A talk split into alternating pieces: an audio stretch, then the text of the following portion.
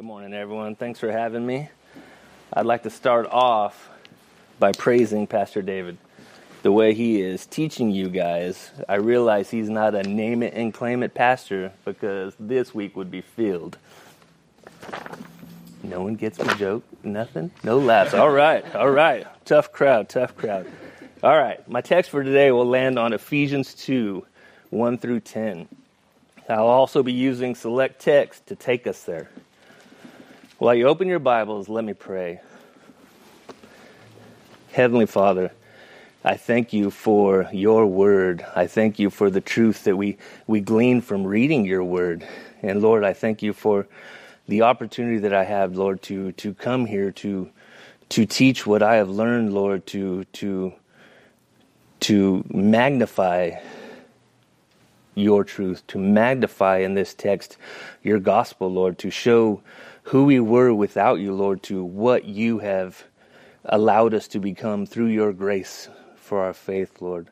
So, Lord, I pray as we are going through Scripture, as we are going through your word, Lord, that, that we go with an open heart, Lord, that we go with ears that are intent to hear, Lord, that we go with, with no distractions of life, Lord, that we are present in this moment, that we are here to worship and glorify you. So, Lord, please be with us this time. And these things we pray through your Son's holy and precious name. Amen. So I'm going to begin with a story. A few years back, uh, my brother-in-law and I, Brandon Brummett, we were in Bogota, Colombia. And as we were preaching the gospel, it became known that we were more of a Reformed background and less of an Armenian background.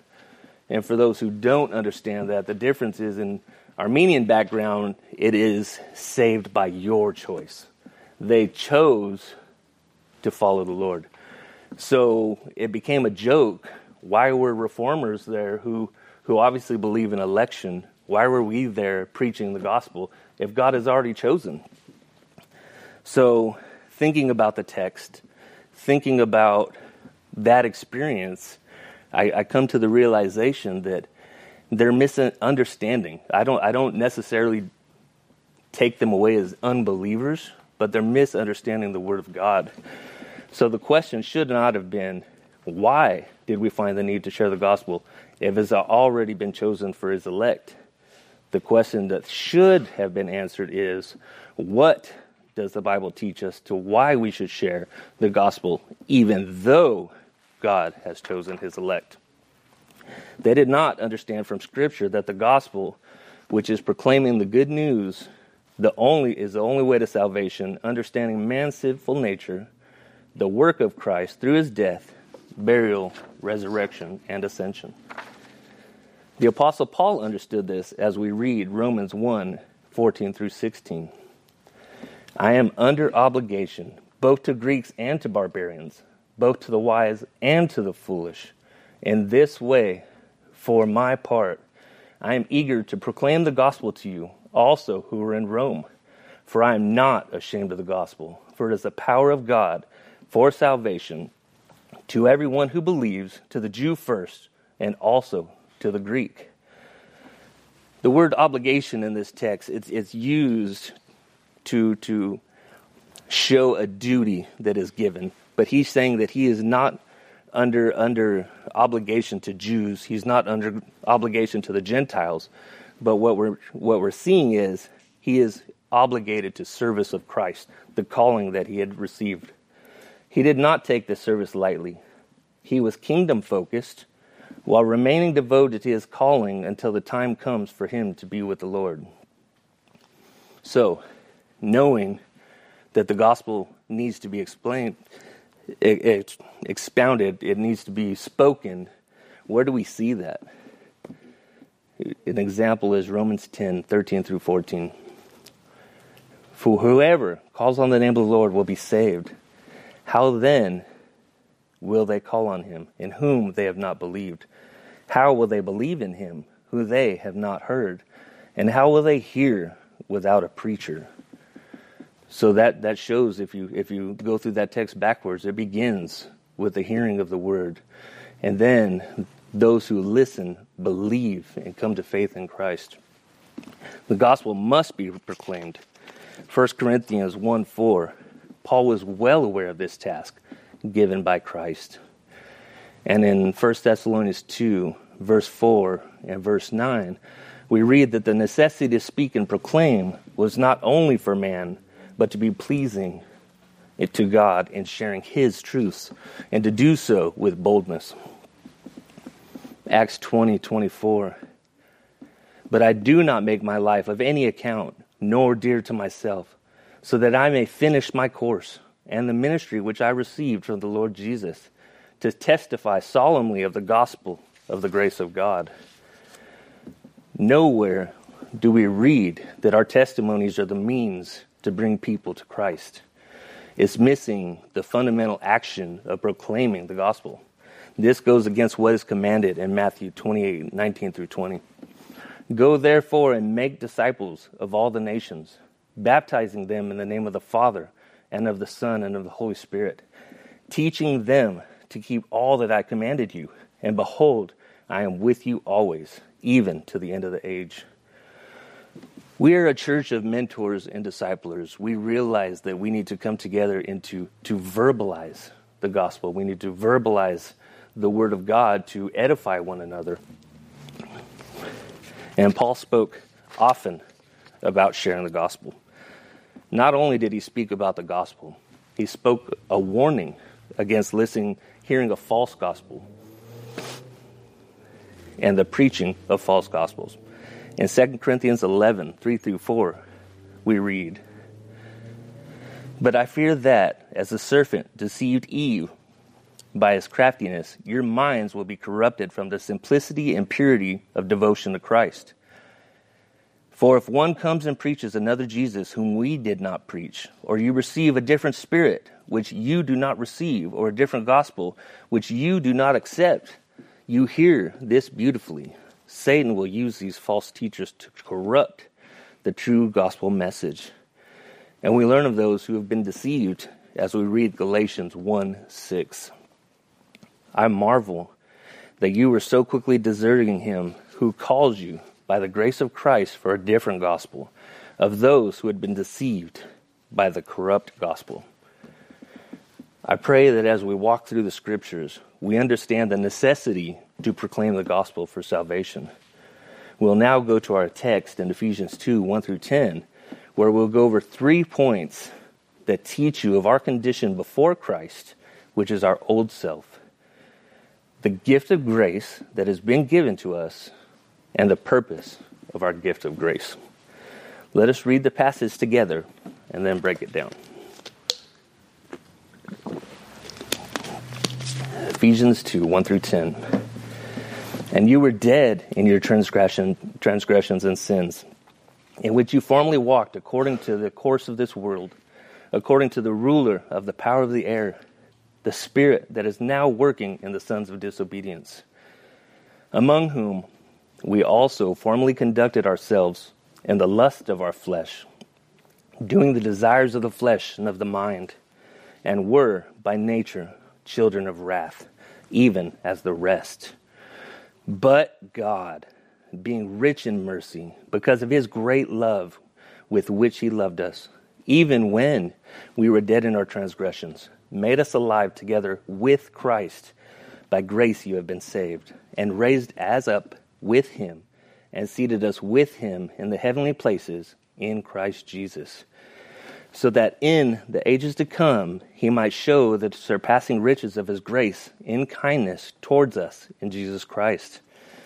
For by grace you have been saved through faith, and this not of yourselves, it is the gift of God, not of works, so that no one may boast.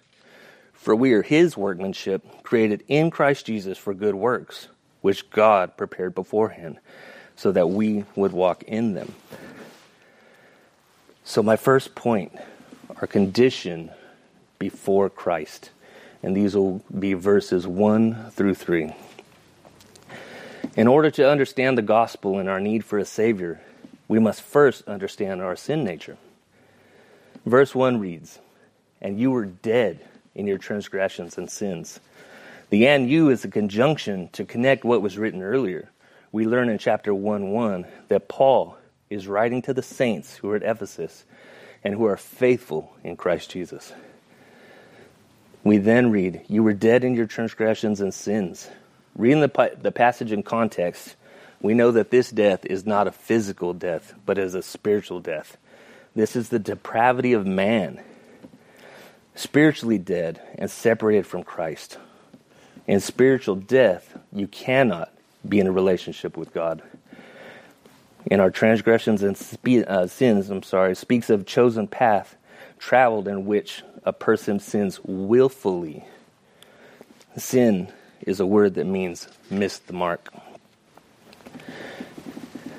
In spiritual death, you were separated from God, and before receiving God's saving grace, man is unaware of this need for Christ. This is clear as we continue to read verse two, in which you formerly walked according to the course of this world, according to the ruler of the power of the air, the spirit that is now working in the sons of disobedience. We be, we begin to see the contrast of what's to come as Paul, as Paul speaks of how the Ephesians formerly walked before Christ. They walked by the way of the world.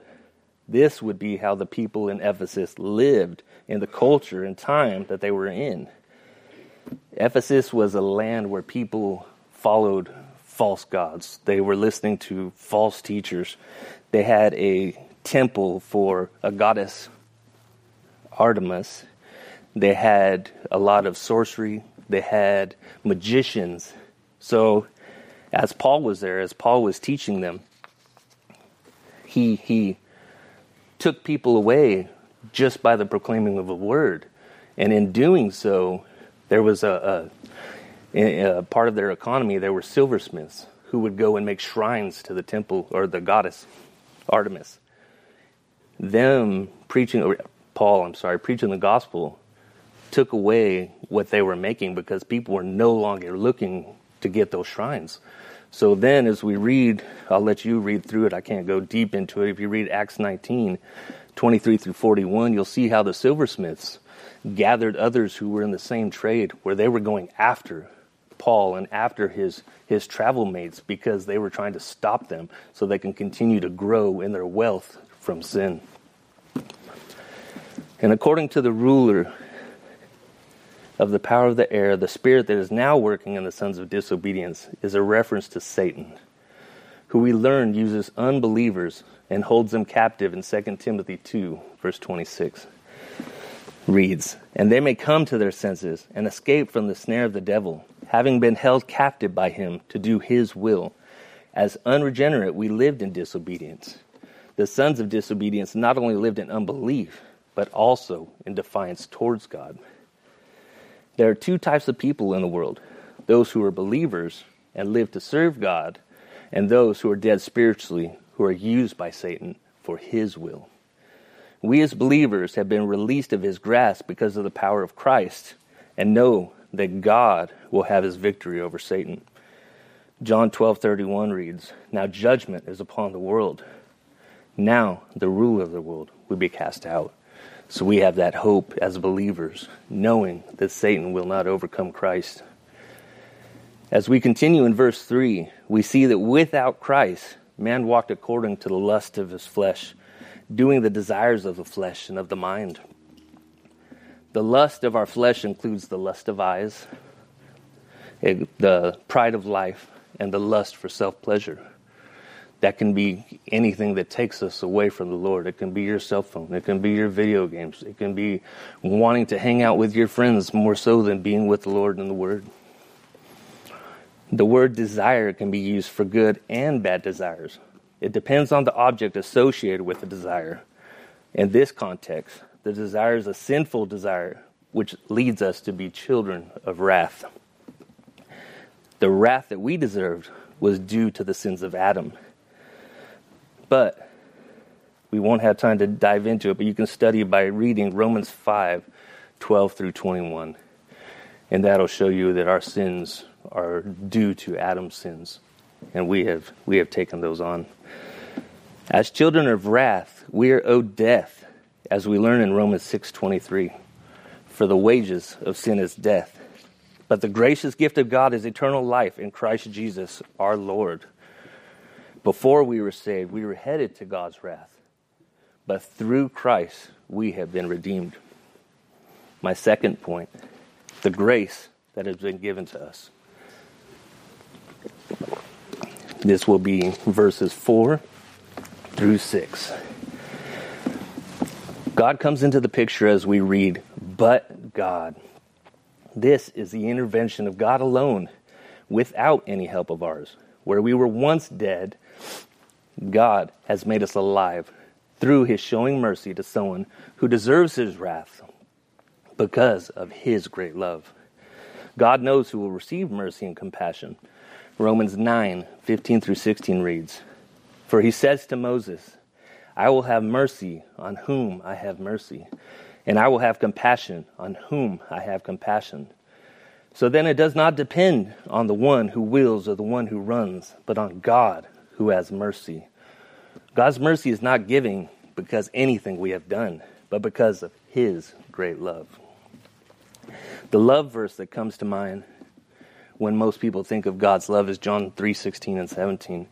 "For God so loved the world that he gave his only begotten Son, that whoever believes in him shall not perish, but have eternal life. For God did not send the Son into the world to judge the world, but that the world might be saved through him." Charles Spurgeon, quoting love, he was quoting John fifteen thirteen. His quote says, "But greater love a man may have than to lay down his life for his friend, namely, if he dies for his enemies. And herein is the greatness of Jesus' love, that though he called us friends, the friendship was all on his side at the first.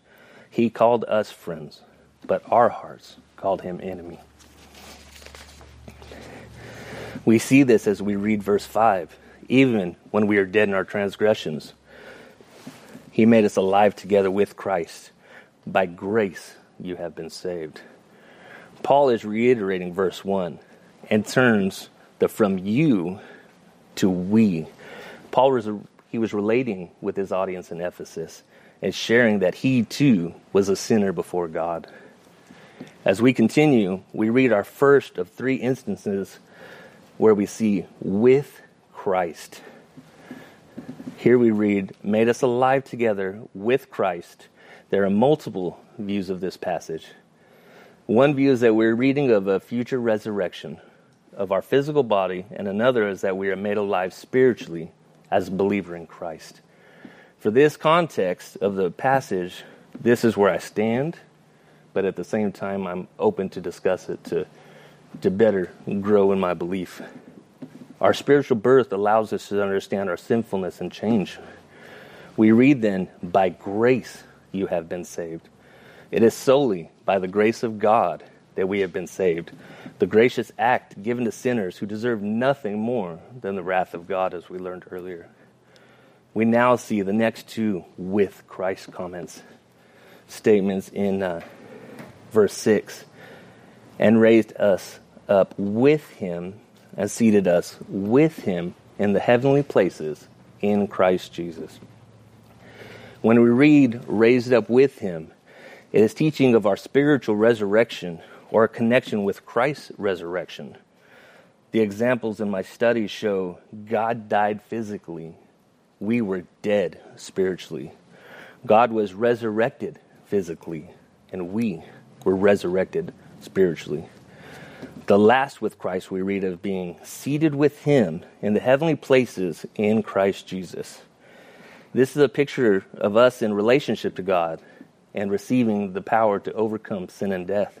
In Christ, believers are still in the world, but we are not of the world. Our home is in the heavenly places. And lastly, my last point is the purpose of our gift of grace. That is verses seven through ten. In verses seven, nine, and ten, we read "so that." The "so that" in verse seven is the "so that and so the coming ages can see the magnitude of his grace towards sinners, showing his loving kindness towards us in Christ Jesus." We see the multiplication of those who share the gospel. Christ's good news was given before us and will be given after us. The kindness that we are graciously given by Christ is the gift of our salvation. Verse eight begins with for. When Paul uses for, it further explains the previous verse. Here we read, "For by grace you have been saved through faith, and this not of yourselves, it is a gift of God." The grace we received and the faith we received we have are both gifts of God and not of us or anything that we could have done to earn them. Acts three sixteen teaches, "And on the basis of faith in his name is the name of Jesus, which has strengthened this man whom you see and know, and the faith which is through him has given him the perfect health in the presence of you all." Verse nine emphasizes our gift of grace is not of works, so that no one may boast. Other religions cannot grasp this text. Catholics believe that you were saved by Christ plus works. But reading the passage, we know that there is nothing we can do for our salvation. Therefore, since salvation is not from ourselves, we have no right to boast or have a high view of self. As we go to verse ten, "For we are his workmanship, created in Christ Jesus for good works, which God prepared beforehand, so that we would walk in them." We are a new creation in Christ, as we read in Ephesians four twenty-four. "And to put on the new man, which in the likeness of God has been created in righteousness and holiness and of the truth." For good works is not teaching of what we must do for salvation, but is the result of Christ's workmanship, which God prepared beforehand, so that we would walk in them. God provides a way for us as believers to be used for God and for his glory. Our works are an evidence of our salvation and not a means of our salvation. So I'm going to take this to our application. What must we do with what has been taught? First thing, do not be silent about your faith. Matthew twenty-eight, eighteen through twenty. We'll read again. It is that important. "Jesus came up and spoke to them, saying, 'All authority has been given to me in heaven and on earth. Go therefore and make disciples of all the nations, baptizing them in the name of the Father and of the Son and the Holy Spirit, teaching them to keep all that I commanded you. And behold, I am with you always, even to the end of the age.' Be as though," who Paul gives thanksgiving for in Colossae. Colossians one, three through six. "We give thanks to God, the Father of our Lord Jesus Christ, praying always for you, since we heard of your faith in Christ Jesus and the love which you have for all of the saints, because of the hope laid up for you in heaven, of which you previously heard in the word of truth, the gospel which has come to you. Just as in all the world also it is constantly bearing fruit and multiplying, just as it has been doing in you, I'm sorry, just as it has been doing in you also since the day you heard and understood the grace of God in truth. It is a love for man to share the gospel with them, but even more so, it is a desire that comes from your relationship with Christ." We see this lived out in our ministry partners here at church. The six that we support, they go out. They go out not for themselves. It's not a vacation to them, but they go out to, to share the gospel. They go out to teach. They go out to edify. They go out to make disciples. We had Tim Carnes here almost a month ago now, or three weeks ago. His desire is to train pastors. Is it to train pastors to train pastors, or is it to send them out? And to know the area that they are in, they can die for their desire to teach, yet they travel to him and get sent out. They have their bunkers that are underground churches to share the truth of God's word. So even more so, we should have that boldness to teach the truth in our neighborhoods. Secondly, live a life of humility, knowing we have nothing of ourselves to boast other than the work that the Lord has done for us and through us. Let's remember Ephesians two, eight through nine.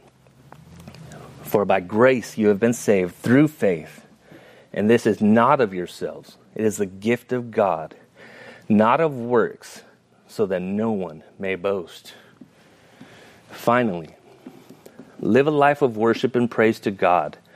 Do not allow yourselves to be distracted by temporal things of this world. Examine yourself. Are you living in the lust of the things of your flesh? Where's your time spent? What keeps you from your time in the Word? Is it your games? Is it your phones? Is it your friends? Is it your hobbies? Does this world and what it offers brings excitement to you? Do matters of the world matter more than going to your Bible and studying the things of God? And answering honestly, were any of your answers yes? If you are a believer, your response should be to repent. And if you're unsure of your faith, Romans six twenty-three reminds us that while you were dead in your trespass, in your trespasses and sin, the wages of sin is death. God sent his Son, Jesus Christ, who lived a perfect life, free from the sin of man, who died on the cross, was buried, and three days later rose again in resurrection to take the wrath that was deserved for them. He did this for his chosen people who will come to believe and have faith in Christ as their Lord and Savior. If you have questions about this, please reach out to your leaders. Please come to me. This is something that we cannot take lightly. It's the Word of God and it's serious. So I would like to leave you with a, a close of prayer from Ephesians three fourteen through twenty-one. For this reason, I bow my knees before the Father, from whom every family in heaven and on earth is named, that he would give you, according to the riches of his glory, to be strengthened with power through his Spirit in the inner man, so that Christ may dwell in your hearts through faith, and that you, being firmly rooted and grounded in love, may be able to comprehend with all the saints what is the breadth and length and height and depth, and to know the love of Christ which surpasses knowledge, that you may be full, filled up to all the fullness of God. Now to him who is able to do far more abundantly, beyond all that we ask or understand, according to the power that works within us, to him be the glory in the search, in the church, and in Christ Jesus, to all generations, forever and ever. Amen. Heavenly Father, Lord, we thank you for this time. We thank you that you have allowed us to come together in your Word. Lord, I pray that it it, it does the work of that you require of us, Lord, that it, it gives us that desire to to go out, Lord. It gives us that desire to to not be quiet in our faith, Lord. Your gospel is meant to be heard. Your gospel is meant to be proclaimed, Lord. Give us that boldness of Paul to go out, Lord. Give us that mindset to be to be eternity focused, Lord, and not set on the ways of this world. Lord, I pray that you strengthen each one of us, Lord. Strengthen our relationship with you, where if there is an area that we are faltering, Lord, pick us up from that, Lord. We we repent of these sins, Lord, that, that are keeping us from you, Lord. We we pray that you guide us in your will and not ours. So, Lord, as we continue this day, as we continue in preparation for communion, Lord, I pray that we have this time to to seek our heart, Lord, to, to see where we are falling short in preparation for that, Lord. So be with us at this time. And these things we pray through your Son's holy and precious name. Amen.